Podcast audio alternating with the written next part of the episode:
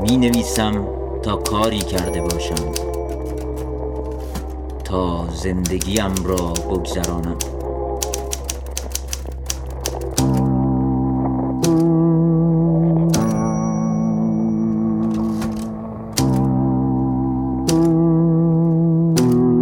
رادیو گوشه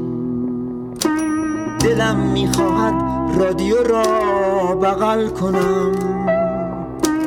بوی تن من بخشی از موسیقی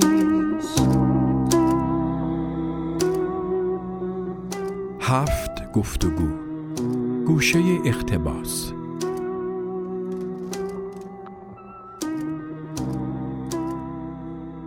نشر چشمه تقدیم می کند.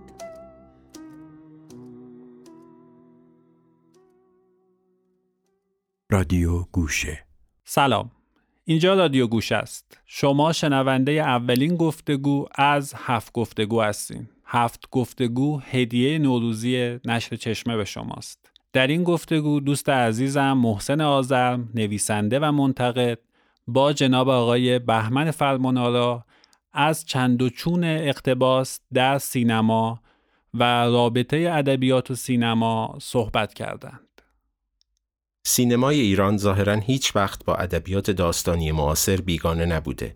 چه وقتی در 1327 علی دریابیگی طوفان زندگی رو بر اساس داستانی نوشته این نظام وفا نوشت و نتیجهش ملودرامی به سبک داستانهای هفتگی مجله ها شد و چه در سالهای بعد که داستانهای محمد حجازی و حسین قلی مستعان و محمد آسمی و ایرج مستعان دستمایه ساخت فیلمهایی پرمخاطب شدند. این فیلم ها ظاهرا نخستین تجربه های اقتباس از ادبیات داستانی معاصر بودند اما در میانه دهه 1340 بود که بالاخره با ساخته شدن شوهر آهو خانم بر اساس رومانی از علی محمد افغانی و کمی بعدتر گاو بر اساس داستانهای غلام حسین ساعدی در مجموعی عزاداران بیل و آرامش در حضور دیگران بر اساس داستان دیگری از ساعدی موج تازه‌ای در سینمای ایران به راه افتاد. در همون سالا بود که شازده احتجاب رمان هوشنگ گلشیری هم منتشر شد و البته چند سالی طول کشید تا بهمن فرمانارا فرصت و اجازه ساختن فیلمی بر پایه این رمان رو پیدا کنه. فیلمی که به روایتی نمونه تمام و کمال اقتباس از ادبیات مدرن فارسیه. در این گفتگو از بهمن فرمانارا فیلمساز و تهیه کننده سرشناس، کارگردان فیلم های بوی کافورت ریاض، خانه روی آب، یه بوسه کوچولو، خاکاشنا، دلم می‌خواد حکایت دریا و تهیه کننده فیلم های مثل شطرنج باد، ملکوت، گزارش، کلاق و در امتداد شب درباره اقتباس ادبی در سینما می‌پرسم. فیلمسازی که به گمان من محسن آزرم نقش مهمی در شناسوندن ادبیات معاصر و ادبیات مدرن ایران در سینمای ایران داره.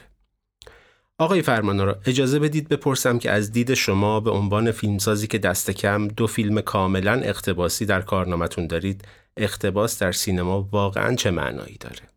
من موقعی که یه داستانی رو می‌خونم چند مورد رو در نظر می‌گیرم. ولی مهمترین مورد اینه که هر نویسنده داستانی که می برای خروجی یک نفر می نویسه یعنی ما کتاب رو یه نفر یه نفر می‌خونیم و تخیل خودمون هست. اگه بخوایم برمیگردیم یه فصل رو دوباره می‌خونیم سه باره می‌خونیم. در حالی که من یا هر کسی دیگه که یک داستانی رو برای سینما اقتباس می‌کنه ما با یک خروجی 600 نفر 600 نفر اندازه سالونی که به هر جهت هست چون در شاز اتجاب ابتدا در سینمای 2000 نفری هم نمایش داده شد. و به همین دلیله که موقعی که به هر رومانی نگاه می‌کنم من بیشتر به ساختارش نگاه می‌کنم. چون هیچ تعهدی برای اینکه هر نقطه هر ویرگول هر جمله ای رو بخوام به سینما بفرستم که اون وقت دیگه اصلا مسئله نیست چون دو تا میدیوم کاملا متفاوته. در مورد شازده احتجاب موقعی که من داستان رو برای دفل خوندم 27 اسفند ماه الان سالشم دیگه یادم نیست.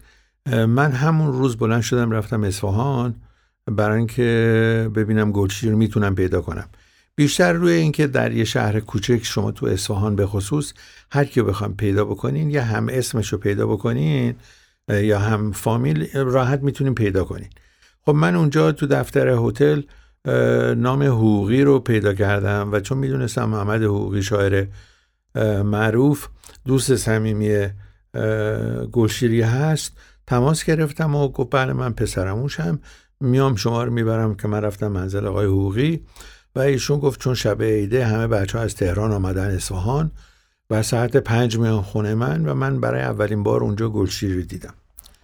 کار ندارم به اینکه مثلا سه روز بعد من با اجازه ساختن فیلم بر اساس شاز احتجاب بدون پرداختن حتی یک قرون از اونجا برگشتم تهران.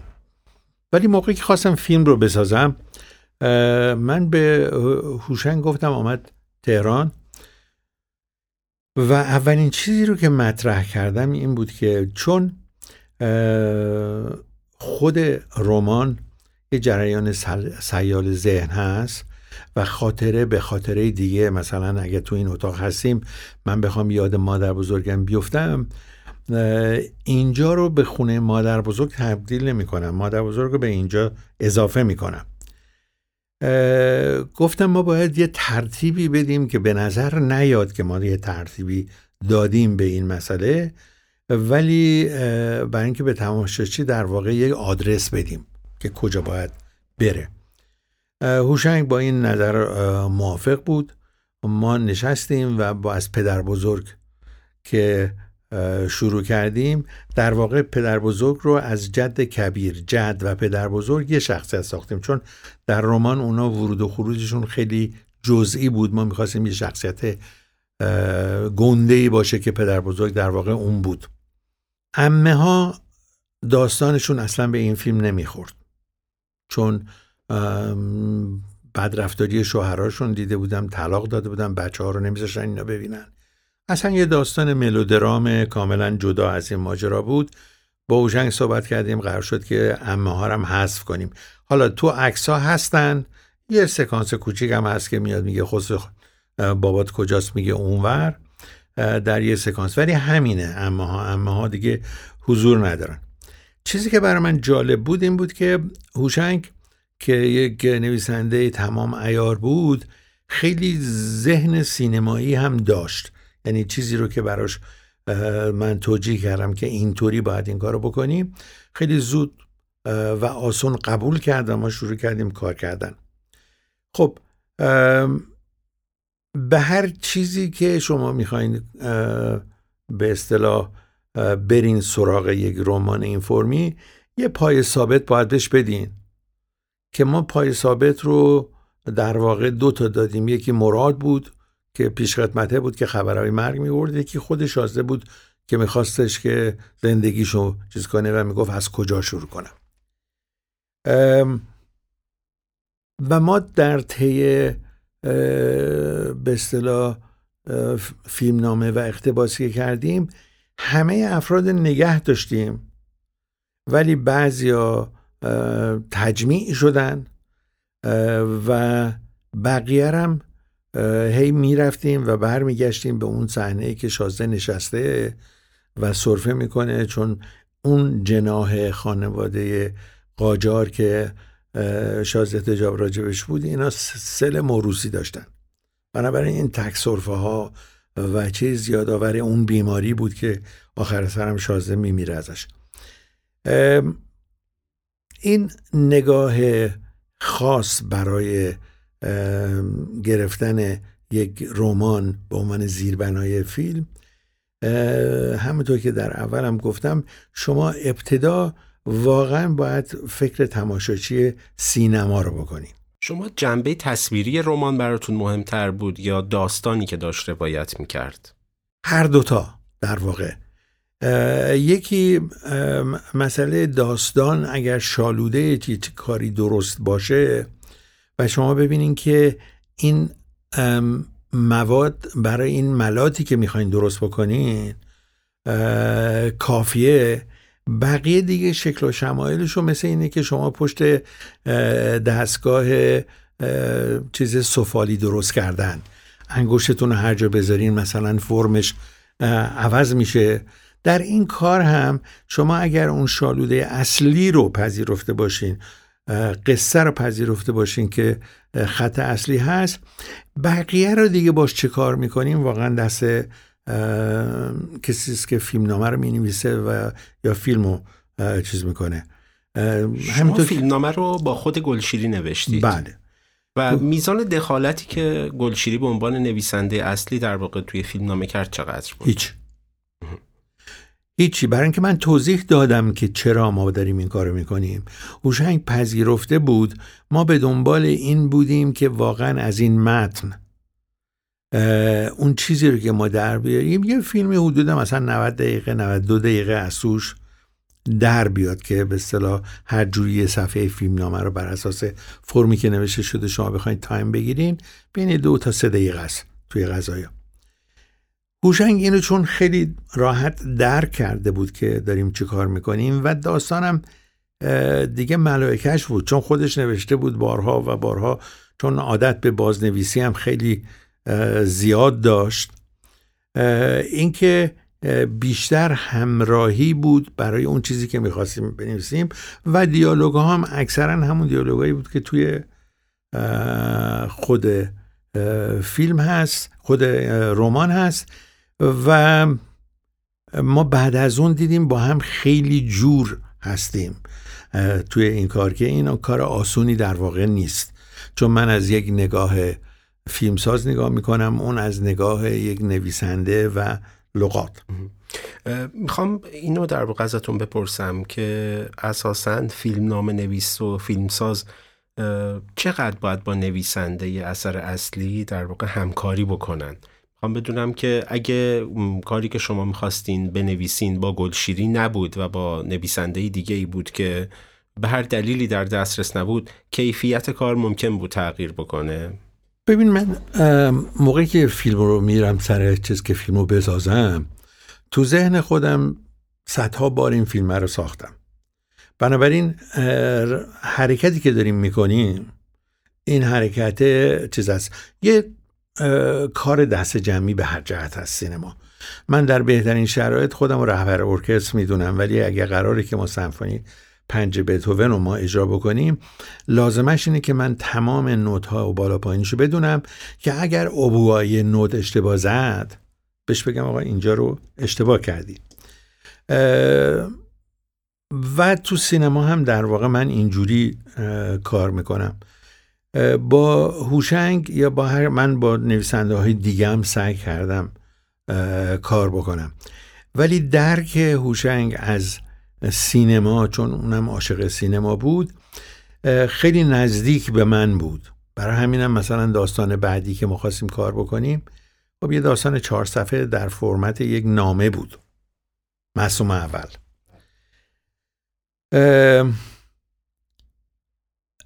اگر نویسنده بدونه که من با یک میدیوم دیگه دارم کار می‌کنم ما هیچ وقت اشکالی نخواهیم داشت چون که من به هر اسم اون روی رمان اصلی اقتباسش توسط من داره انجام میشه. ولی اینکه بدونی که ما دو تا کار کاملا متفاوت داریم می‌کنیم. من مجبورم که تماشاگرم رو در نظر بگیرم و شما خواننده رو فقط در نظر می‌گیری. به همین جهت هم چیزای بزرگ توی دنیا های بزرگ که مثلا ازشون اقتباس شده مثل برباد رفته و اینها درست نزدیکن به اون داستان ملودرام. ولی الزامن کتابه نیست. بله. اینجا من می‌خوام از شما بپرسم که فیلم نام نویس و فیلمساز تا کجا حق دارن که وقت نوشتن و ساختن فیلمی بر پایه در واقع اون داستان توش دخل و تصرف کنن؟ تا آخرش. به خاطر اینکه من کاری که دارم می‌کنم. مثلا به عنوان چیز بگم خیلی از رمان ها هست که اپیلوگ داره. بعد از اینکه داستان تمام شده اوجش رسیده تمام این حرفا شما نویسنده یه چیزی رو تا میگه. الان مد شده که چند تا تیتر میاد که این در سن فلان مرد فلان مرد. ولی در واقع همون اپیلوگ رو به صورت تصویری چیزی در آوردن. من موقعی که با آقای فسیح در مورد داستان جاوید مثلا صحبت می‌کردم بحث من این بود که بعد از اینکه جاوید میره دو مرتبه برمیگرده آب آبنبار رو خالی می‌کنه بعد میاد میره باز می‌کنه. من گفتم آقا من این سکانس رو نمی‌تونم اجرا بکنم. گفت چرا؟ گفتم به خاطر اینکه موقعی که خونه رو آتیش می‌زنه میره فیلم تمومه. من به اصطلاح climax فیلم رو اوجش رو نمی‌تونم ادامه بدم توی کار. و ایشون هم نهایتا قبول کرد که به این دلایل شخصیتی که این آدم یه آدم پاک و منزهی بوده نمی‌خوایم برگرده پولای شازده که مرده حالا ورداره بره. این نظر من بود فیلمی هم یا هر چی ساخته بشه این خواهد بود. ولی اینکه شما چرا اجازه دارین که این کار بکنین شما تعهدتون در مورد فقط شیره اصلی یا به قول آقای فسیح چکیده اصلی داستان سیناپسش اون چارچوب اصلیش تعهدتون هست. بقیه اگر باشه کاری که می‌خوای انجام بدی این دیگه تو فیلمساز یا فیلمنامه نویس شما اون کار رو چیز می‌کنین. برای همینم بعضی وقتا شما یه فیلم رو می‌بینین می‌بینین اقتباسش موفق نبوده. حالا دلایل موفق بودن نبودنش می‌تونه از casting باشه از انتخاب هنرپیشه باشه. تا اینکه شما اون چیز ملموس رو از دست دادین. روح اثر رو. روح اثر رو از دست دادی بنابراین هر چم در چارچوبش تو بیای کار بکنی اون دیگه متبلور نمیشه. در مورد بعضی از فیلم ها در واقع میگن که توی یک مثلا فیلم هایی که بر, بر اساس یک رمان ساخته میشن نسخه های اول و دومن. میگن بعضیاش به لحن رمان نزدیکتره. و بعضیاش نزدیک نیست. می‌خوام بدونم از دید شمای فیلمساز کتاب خون چجوری میشه لحن یه رمان رو تشخیص داد برای اینکه بخوایم بسازیمش؟ ده جور میشه این کار کرد.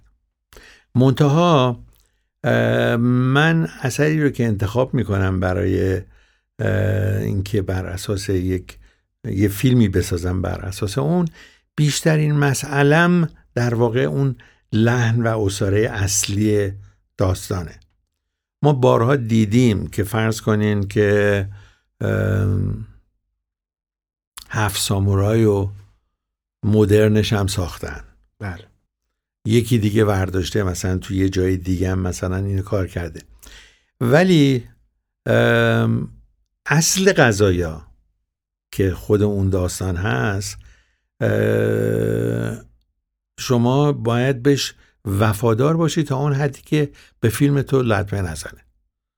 چون ما الان داریم در یه جهتی میریم که من دارم یه فیلم سینمایی برای یک طیف گسترده اجتماع که مثلا در یه روز شما اگر توی هفتاد تا به اصطلاح سینما باشین هر کدوم هم شیش سانس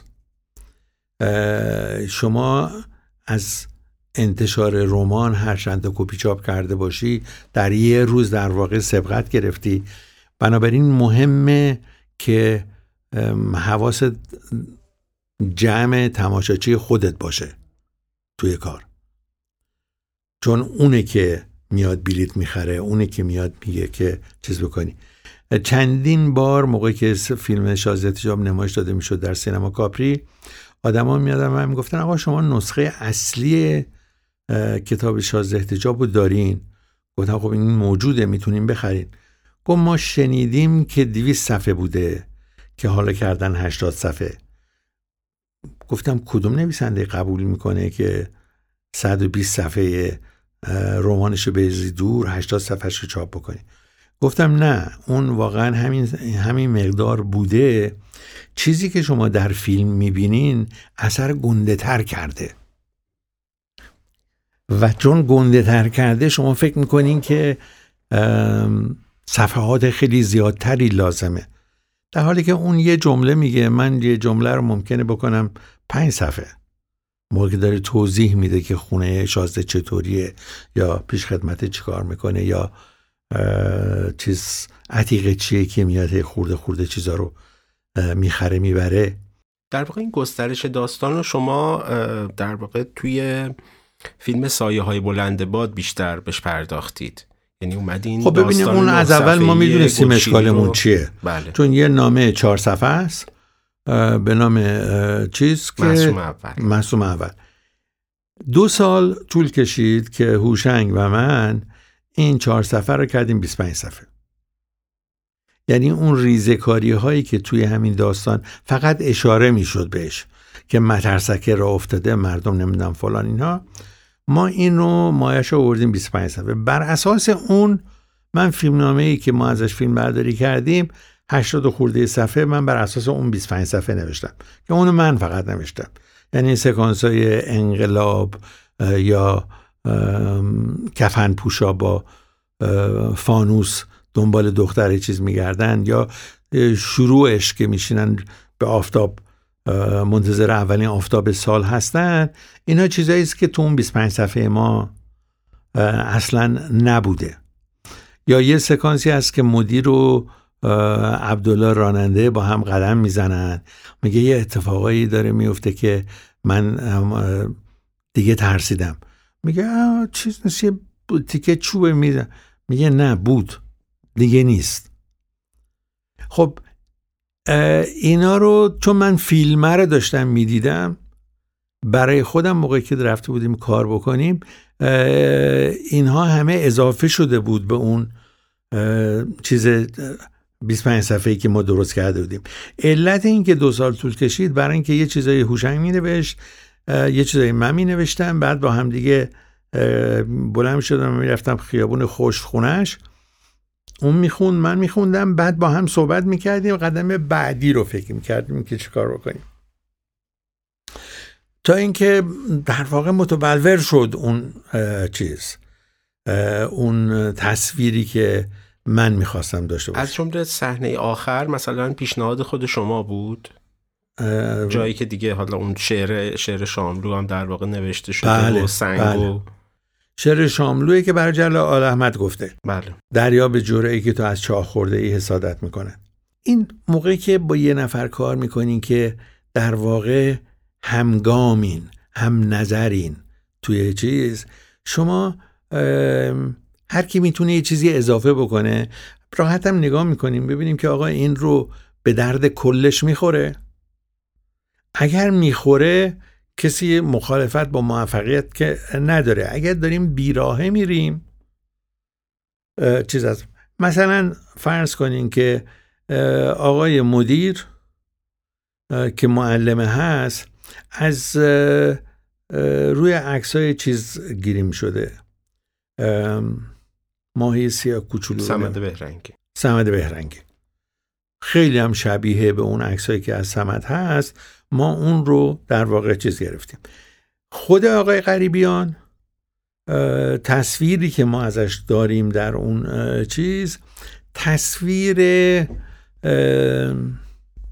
چپی های زمان پیشوری و کلاکپی و سپیل چیز و اینا چیزایی است که دیگه من موقعی دارم فیلم می‌سازم با طراح گیریمم با گریمورم با آدمای دیگه. ما اینا رو صحبت می‌کنیم که یک چیز کلیتری تصویر کلیتری بدیم که شاید در موقع نوشتن فیلمنامه اینها چیز نشده باشه. حتما ذکر نشده باشه.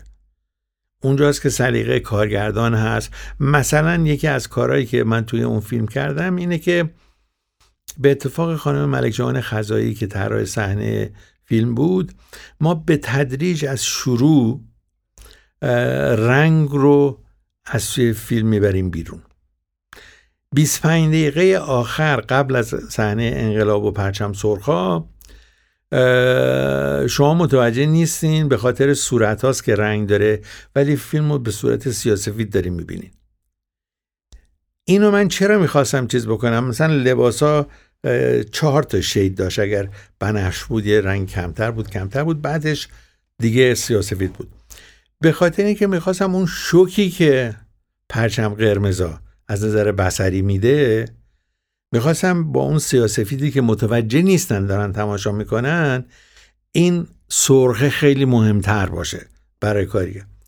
خب اینا دیگه در طی فیلمسازی کارهایی است که شما با این گروهی که باشون کار می‌کنین همه اینها رو با همدیگه تشریک مساعی می‌کنین که مثلا زرین دست به عنوان فیلم بردار چه کار می‌کنه آقای ایکس چه کار می‌کنه؟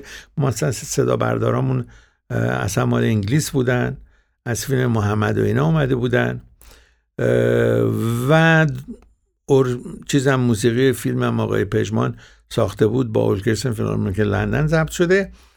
ولی مجموعش اینه که ما با یک نسخه شروع می‌کنیم با یه بله. الگو با یه طرح ساختمان شروع می‌کنیم اینکه من چقدر معمار خوبی هستم و آیا در پنجره رو قشنگ می‌تونم با هم جور کنم تو کارگردانی که اون فضا رو حس بکنم این واقعا دیگه به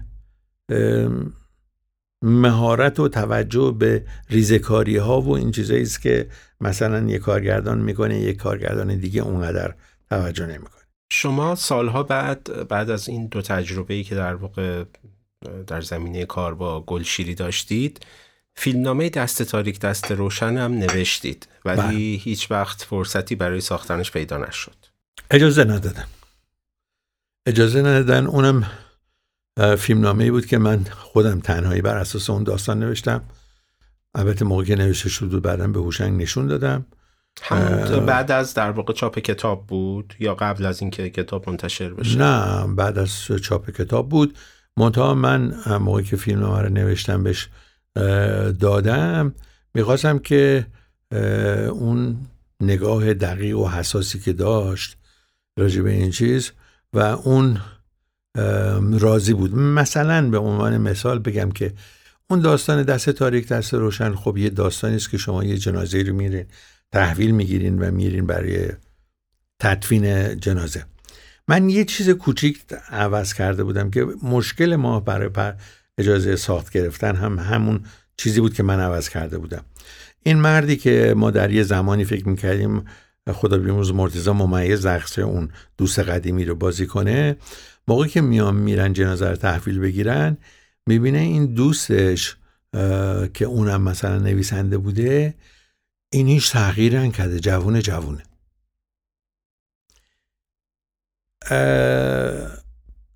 مسئولان به اصطلاح ممیزی و غیر گفتن که این چون تغییر نکرده یعنی جزو محسومین و این هاست باید یه سابقه مذهبی برای این درست بکنیم که خب من در نوشته دوم این اساس شما که تحویل میدن به کسایی که اومدن جنازه رو ببرن توش یه قرآن جیبی کوچیک هست. و این زیر یک سوره فلق رو که برای باطل کردن جادو جنبله خط کشیده. و خب این ما رو برمیگردون تو همون جادویی که توی داستان در واقع هست. ولی خب بعد از سه بار که ما اینو دادیم دیگه چیز کردیم. برای اینکه هر دفعه به یه جایی گیر می‌دادن که بنیادش همون اشتباه بود که من کرده بودم که این رو جوون نگه داشته بودم. البته خب همه اینا قبل از اینه که شما بخواید بعد از سالها دوباره به سینما ایران برگردید و بوی کافور رو بسازید. خب بله دیگه موقعی که انقدر اون می‌کنی خیلی چیزا قبلش هست. منظورم اینه که شاید اگه توی سالهای بعد دوباره سراغ این فیلم نامه می‌رفتید احتمال ساخته شدنش بود. آره ولی یه چیز میشه. در یه زمانی شما عاشق یه چیزی میشین که می‌خواین حتما هر کارگردان معروفی رو که شما در جهان ببینین در هر مملکتی می‌بینین که تو سه تا کشو پر از سناریو داره. سناریویی که ساخته نشده. برای اینکه این پروسسی که یعنی این روندی که شما باید برین از اون موقع که فیلمنامه در دست دارین تا سرمایه گذار پیدا بکنید و تمام هفخان رستم رو بگذرونین تا بیاین اینو فیلمش بکنین در خیلی جاها این اتفاق نمیفته یا میگن این زمانش گذشته. مثلا من یک کتاب آقای فسیح به نام باده کوهن بر اساسش یه فیلمنامه نوشتم به نام دل دیوانه. در اون مقطع که من اونو می‌خواستم فیلم بسازم من حاضر بودم اونو کار بکنم. بارها بعد از اینکه اونو اجازه ندادن به من پیشنهاد شده اونو بسازم من هیچ حسی دیگه راجع به اون داستان ندارم. بنابراین اون جز فیلمنامه هایی است که اونجا هست و من هرگز نخواهم ساخت. ولی در یک مقاطعی شما فکر می‌کنین که خب این هیچ بد نیست که مثلا من اینو الان بسازم که بشه باز فیلم بسازیم. آره این اینا بالا پایین چیز دیگه. بالا پایین داستان است که ما داریم در کنار چیز. ولی خب علتی که رمان رو اینا قبلا خوندن یا مشهور شده. مثلا داستان سووشون یا سیاوشون خانم دانشور یه موقعی بود من اینو می‌خواستم بسازم. الان اصلا جای نداره که اونو بخوای بسازی. چون مسئله اون روز ما که نسل آزادی بود و نمی‌دونم کشته شدن آدم ها و فلان با الان اصلا کمرنگ شده دیگه. بله. اون موقع به نظر میمد که خیلی جزه و اون جزء معدود کتاب هایی بود که 15 هزار جلد 15 هزار جلد چاپ می‌شد. مثل دایجان ناپلون و همش هم باز فروش میره همش هم باز فروش میره. ولی الان دیگه من به هیچ وجه دلم نمی‌خواد که سوبشون رو بسازم برای که خب نیست. اشاره کردید به داستان های فسیح که و حالا تجربه هایی که در واقع توی نوشتن فیلم نامه ها داشتید. فسیح خیلی مدل داستانیش و داستانگوییش در واقع متفاوته با نویسنده مثل گلشیری بله. برای من شخصا خیلی جالبه که شما هم شیوه داستانگویی گلشیری رو خیلی دوست داشتید هم شیوه داستانگویی فسیح رو توی اون تعریفی که در خارج از مملکت ما هست نوع داستان نویسی آقای فسیح اون چیزی است که مثل موسیقی پاپ. اون پاپ ناولیست بود. شما می‌بینین جان گریشم و خیلی کسای دیگه از اوناست که شما موقعی که شروع می‌کنین به خوندن داستانه می‌خوای ببینید تش چی میشه. آقای فسیح خیلی خوب اون شیوه پاپ ناولیست فرنگی رو پیاده کرده بود تو زبان ما. به همین جهت هم کتاباش همش اکثرا پرفروش بود. اینکه من چرا همین رو دوست دارم و همون رو دوست دارم من قصه ها رو نگاه می‌کنم. قصه ها رو نگاه می‌کنم ولی در هر کدومش بایستی چیز بکنیم مثلا من موقعی که شیره داستان باد کهن رو خونده بودم خب برام جالب بود. رومانی که خوندم رفتم پیش آقای فسیح گفتم که آقای فسیح من همون شیره رو فقط استفاده می‌کنم. چون اینکه هفت وادی عرفان رو در هفت شب شما شعر بخونین و آهنگ را گوش بکنی اینا فیلمی نیست. و اگه من اونو بخوام فیلم بکنم مردم صندلی سینما رو پاره می‌کنن. بنابراین اجازه بدین که من اصلا اون هفت شب و اینا چیز کنم اینو بیارمش به وادی اول. و فیلم با اون تموم بشه. خب یه سوال الان برای من پیش اومد. اون شیره داستان یا چکیده داستان یعنی که آقای فسیح یه پلات کامل داشتند که بر اساس اون می بله, بله. اکثرا چیزی که به من گفت این بود که ممکن بود نه ماه ده ماه تحقیق بکنه بره اگه بیمارستان قلبه بره تمام دیتیل بیمارستان قلب رو در بیاره. ولی اکثر رماناش گفت 15 روز داره نوشته شده. آها. گلشیری بازنویسی می‌کرد. بازنویسی می‌کرد. یه حرف از اینجا برمی داشت میذاشت این ور. آقای فسی قصه رو تعریف می‌کرد برای شما.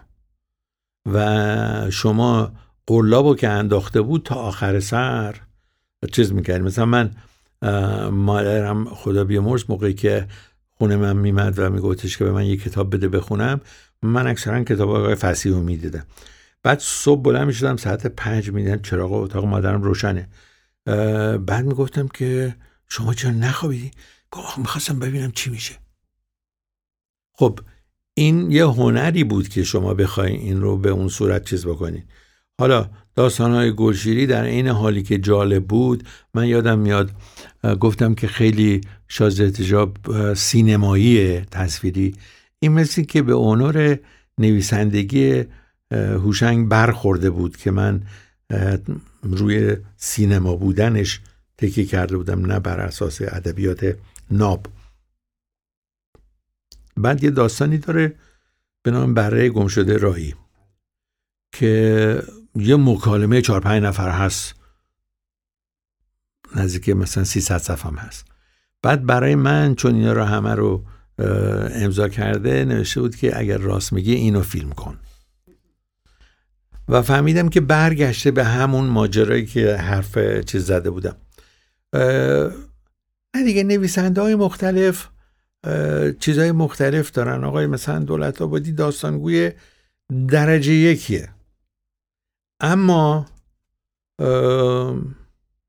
من شخصا باید حس کنم که من این آدم رو می‌شناسم. آدم های هوشنگو میشناختم آدم های کسای دیگه که دارم کار می‌کنم میشناختم. آره بچه ها مثلا پسر خودمانم میگه میگه همه چیز شخصیت اصلی فیلم تو یا نویسنده است یا نقاشه یا نمی‌دونم فیلم سازه چیز. گفتم خب درسته من داستان رو از دید آدم هایی که کاملا می‌شناسم تعریف می‌کنم. و این برام خیلی جالبه که مثلا این کار رو بکنم. ولی خب ما واقعا قصه نویس های بسیار بسیار خوبی داریم تو مملکت. ولی خب اینکه چرا بیشتر سراغش نمیرن من یه بار صحبت کردیم گفتم یک تهیه کننده است که میگه تش عوض کن پول ندیم. به نویسنده بره شکایت کنه ببینی دستش کجا رو می‌گیره. که این کار غیر اخلاقیه. دومی که میگن خب اگه من اینو بدم تو رو به عنوان سناریست بر چی می‌خوام؟ در حالی که اصلا دو تا کار کاملا متفاوته.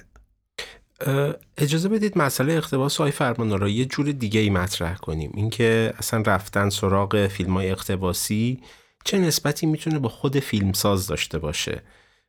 در واقع فیلمسازی که اهل کتاب خوندن و مواجهه با ادبیات معاصره. می‌خوام اینطوری از شما بپرسم که فکر می‌کنین چرا فیلمسازای نسل شما بیشتر کتاب میخوندن و بیشتر اهل ادبیات بودن برعکس فیلمسازای نسلهای جدیدتر فیلمسازایی که الان دارن فیلم می‌سازن و به نظر میاد هیچ علاقه به کتاب خوندن و ادبیات ندارن. خب ببینید این که واقعا خیلی روشنه. در زمانی که ما بچه بودیم و دبیرستان می‌رفتیم و چیز میخوندیم اینا رادیو هفت ده شب بود تلویزیونی وجود نداشت. ما از دریچه کتاب به جهان بیرون نگاه می‌کردیم. مثلا من یادم اولین باری که بابا گوریو رو خوندم کار بالزاک کلی گریه کردم. برای بابا گوریو الان باز اون تو ذهن من هست ولی مزه امروز نیست که بخوام چیز بکنم. ولی ماها اصولا با کتاب بزرگ شدیم. هممون. اگر شما این گروهی که مثلا مثل کیارستمی مهرجویی بیزایی تقوایی همه اینا رو که شما نگاه بکنین ببینید که ما همه تاریخ تولدامون از 16 اگر بگیرین از 16 تا 21 یه نفر که از همه ما جوانتر بود و زودتر از همه هم فوت کرد علی حاتمی بود که 24 بود. خب ما همه از یک چیزی میایم از یه نسلی میایم که کتاب مشغلمون بود. حتی پاورقیه های حسین قلی موسان رابعه و پسر رابعه و غیر و زالک. من هیچ وقت به چیز رها و ر اعتمادی و اینا من علاقه به اونا نداشتم. ولی یادمه که منتظر بودم تهران مصور بیاد و ماجرای این هفته به اصطلاح رابعه رو بخونم یا پسر رابعه رو بخونم. این سرنوشت ما بود. الان دوستان فیلمساز خیلی هاشون هم فیلمسازهای درجه یکن. منتها دانششون از جهان ادبی بیرون اگر خیلی هم تحقیق کرده باشن از روی خلاصه مال گوگل یا ویکیپیدیا یا یکی از این سیستم هاست و در واقع یک دریای اطلاعات با عمق پنج سانت چرا فکر می‌کنید که در واقع کتاب خوندن جا شده به فیلم دیدن و سریال دیدن؟ و هزار تا چیز دیگه الان نوه دو ساله من موبایل منی که می‌گیره یه چیزهایی پیدا می‌کنه که من البته خودم از نظر تکنولوژی عقب افتاده می‌دونم ولی بچه دو ساله میره رو یوتیوب چون کارتون می‌خواد ببینه. خب من هنوز خودم نمی‌دونم چطوری رو یوتیوب مگر که پسرم یا کسی بیاد اینو چیز بکنه یا حوصلش ندارم. اصلا نحوه نگاه کردن به جهان تصویری عوض شده. یه موقع بود فیلم مستند اصلا محلی از اعراب نداشت برای بیننده. انگلیس یه دوره حتما یه فیلم کوتاه مستند قبل از فیلم اصلی نشون می‌دادن. قانون گذرانده بودن که حتما فیلم مستند. ولی الان شبکه تلویزیونی هست که فقط مستند نشون میده. بنابراین بینندمونم عوض شده و جوونا من الان فیلم هایی که اخیرا دیدم ببینم کارگردانه می‌تونه کارگردان هالیوودی باشه برای اینکه به همون ظرافت به همون از هوشمندی از نظر تکنیک داره کار می‌کنه. و داستانشون اکثرا داستانهای روز این شهر و این مملکته. من همیشه با یه فاصله اینو نگاه می‌کنم. اونا دقیقا حس می‌کنن خب فیلمسازی که در واقع پشتوانه در واقع ادبی نداشته باشه فارغ از اینکه بخواد بر اساس در واقع ادبیات فیلم بسازه یا نه فکر می‌کنید چقدر ممکنه کارش خوب پیش بره؟ ببین تبهر در تکنیک سینما که خیلی این بچه ها من مثلا نمونه های اگه بخوام مثلا بگم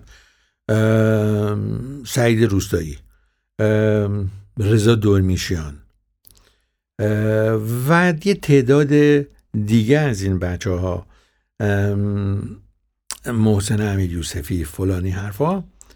آقا می‌بینی اینا کارا بلدن. قصه گفتن هم بلدن.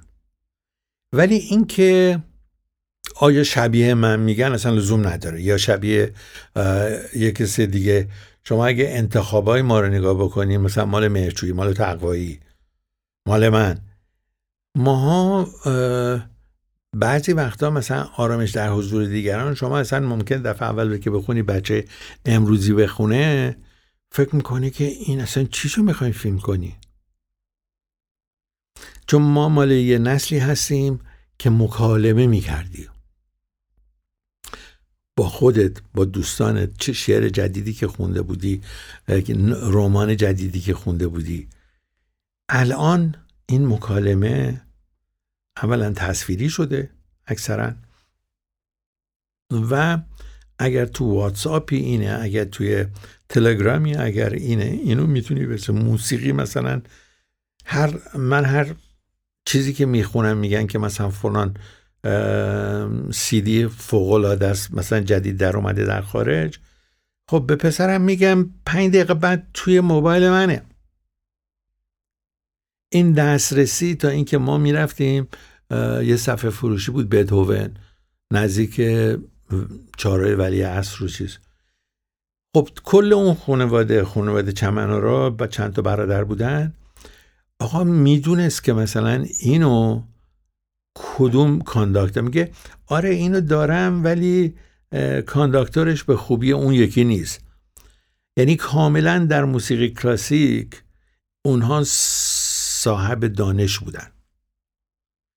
الان شما میری همینطور روم می‌کنی و یه چیزی رو پیدا می‌کنی و و اون چیزی که به مزاج درست در میاد ازش استفاده می‌کنی. این بچه ها با ابزار دیگری میرن سراغ چیز. برای همینم الان مثلا فیلم ها رو می‌بینی 90 روز فیلم برداری داره هفت ماه میگن فیلم برداری من چه فیلم که تهیه کردم چه فیلم که کارگردانی کردم هیچ کدوم بیش از چه روز طول فیلم برداری نبوده. برای اینکه معتقدم به برنامه ریزی درست ماهیگیری نیست سینما. خیلی گرونه واسه ماهیگیری که بریم ببینیم چی گرون میاد. یه موقعی مثلا عباس این کارو می‌کرد ولی عباس بلد بود. فیلم ها گرون نبود. که بخواد چیز بکنه. یه سوال و جوابش رو دنبالش میگشت. خودش می‌دونست که چه جوابیه که می‌خواد چیز بکنه. اما اینا از زبان دهاتیه می‌خواست بشنوه. و سوالایی می‌کرد که اون نهایتا اون جوابو بده. و اینطوری فیلمش رو میذاشت. یا اگر مثلا در فیلمی مثل طعم گیلاس شما نگاه بکنین پشت صحنه عباس دیالوگا رو میگه اون چیز تکرار می‌کنه. بعدا صدای خودش از وسطش در میاره. این یه نگاه کاملا متفاوتیه و هر روزم شما موقعی که فیلم های جدید می‌بینی می‌بینی آقا اصلا نگاهشون موضوعایی که دارن مطرح می‌کنن ما یه جور دیگه نگاه می‌کنیم. اونا یه جور دیگه نگاه می‌کنن. مثلا کتاب سوزی تو شاز احتجاب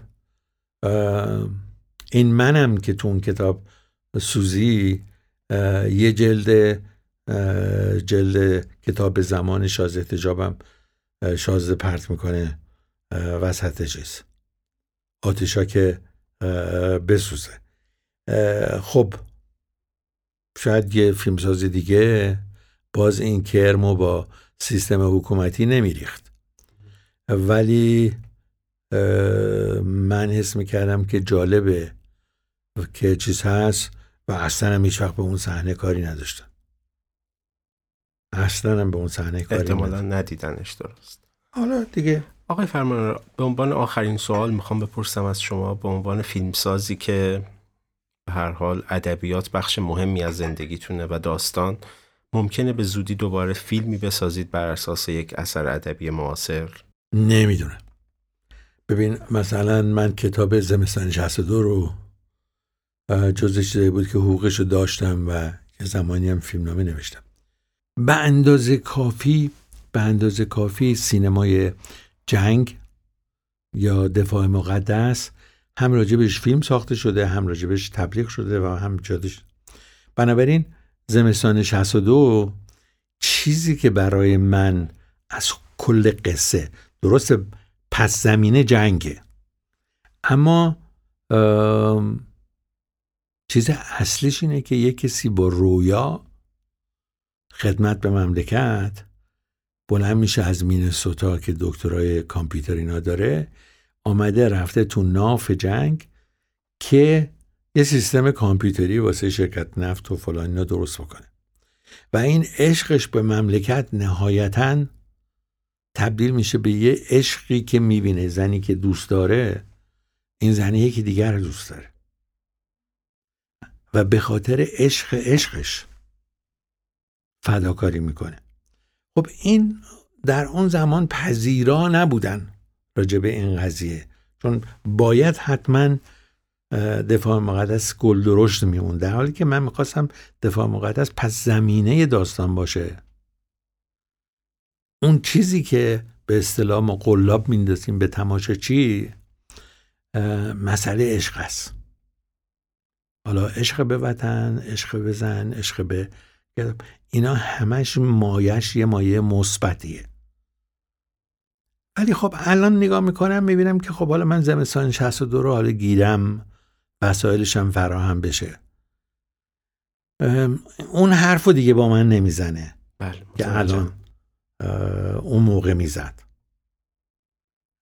و اینم فکر می‌کنم طبیعیه چون ما در ادوار مختلف مثلا من موقع که 60 سالم بوده با الان که 78 سالمه مسلما دو تا آدم کاملا متفاوتی هستم که شباهت هایی به 60 سالگی هم داره. اما الان می‌خواد کارهای مدرن بکنه و کارهای خیلی خیلی شخصی خودش رو انجام بده و زیاد نگاهی به این کار نمی‌کنه که مثلا حالا بریم تگزاس رو بسازیم یا نمی‌دونم از این فیلم هایی که الان مد شده می‌سازن. این داستان ها مثلا فرض کن داستان های هدایت که ما خوندیم داستان های حجاز که خوندیم خیلی از اینا دیگه اصلا مسئله فیلم کردنش منهای بوفکور که همیشه هر کسی هم کار کرده مثل که مثلا مچ هدایت خواستن بشکونن بوفکور رو کار کردن. ولی نمی‌دونم چند نفر اومدن گفتن سه قطر خونو چیز بکنیم یا سگ ولگرد مثلا فیلم بسازیم یا. نگاه ها کاملا الان فرق کرده و ما همینطوری که نوه من از طریق موبایل چیز داره با من مکالمه داره و انتظار داره که من بغل دستش بشینم. موقعی که داره بازی می‌کنه میاد من میگه پاشو. حالا دو سالشه میگه پاشو بریم اونجا رو تخت ما بین بالش خانم من و بالش من. یه جای کوچیکی هست که اندازه این دختر دو سال است.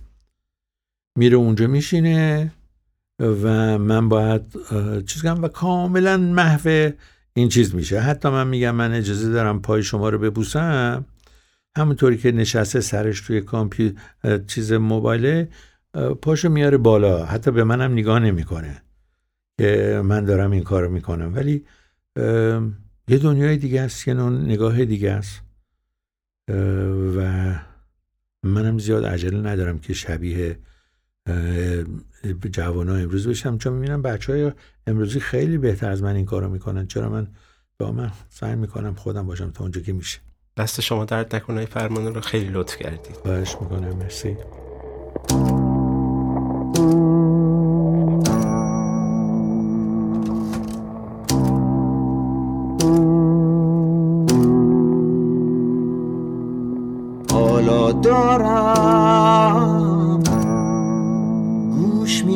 به آهنگی.